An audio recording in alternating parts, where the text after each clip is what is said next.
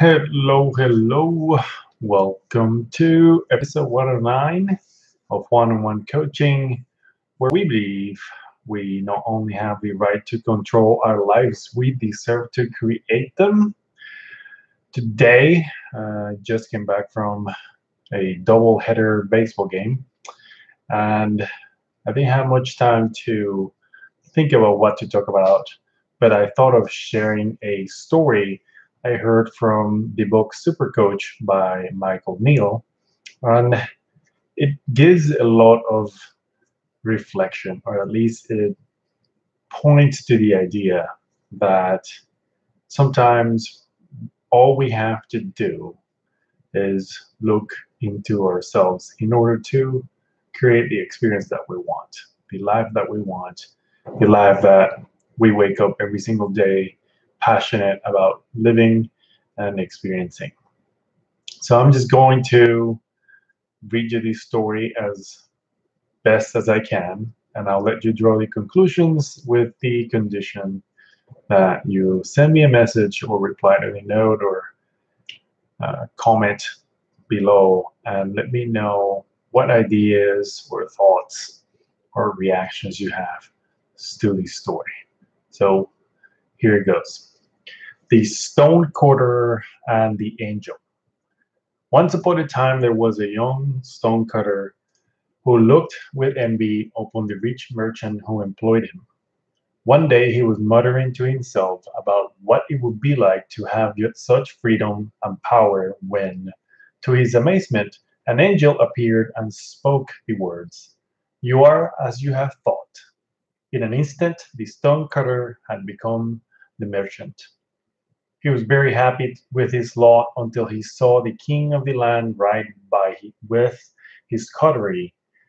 Now that's the way to live, he thought. Almost before he had asked, the angel had granted his wish, and the merchant had become the king.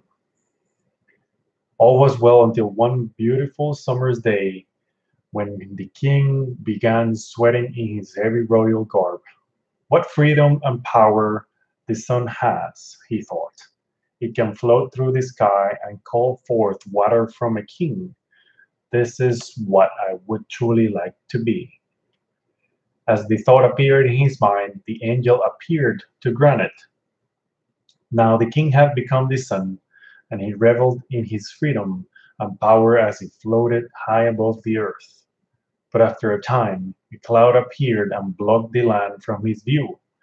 When he watched the lightning burst forth from the cloud and heard the roar of the thunder, he knew that he was witnessing true freedom and power.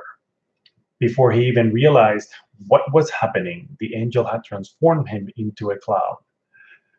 What fun it was to pour rain forth upon the land. Wherever the man cloud went, forests were washed away and puddles became oceans in his wake. But no matter how hard he tried, there was one huge mountain made of stone that stood unmovable and unaffected by his rain. Surely that is the ultimate power, he thought. To stand tall in the face of any circumstance, that is true freedom and power. In an instant, the angel had made it so, and the man could feel the incredible power of being immovable in the midst of any storm. Yet even as he was delighting in his immense strength and resilience, he could see a small man chipping away at, ba- at his base with a pick and a chisel and a hammer. That man is even more powerful than I am, he thought. See how he is able to take stone away from me with just a few blows of his mighty tools that is the king of freedom and power I have always longed for. The angel appeared and once again spoke the words, You are as you have thought. And with those words, the older but wiser stonecutter continued on his journey. So that's the story. Let me know what you think in the comments. Share it with someone else. And uh, let's grow together. I'll see you on the next one. Bye.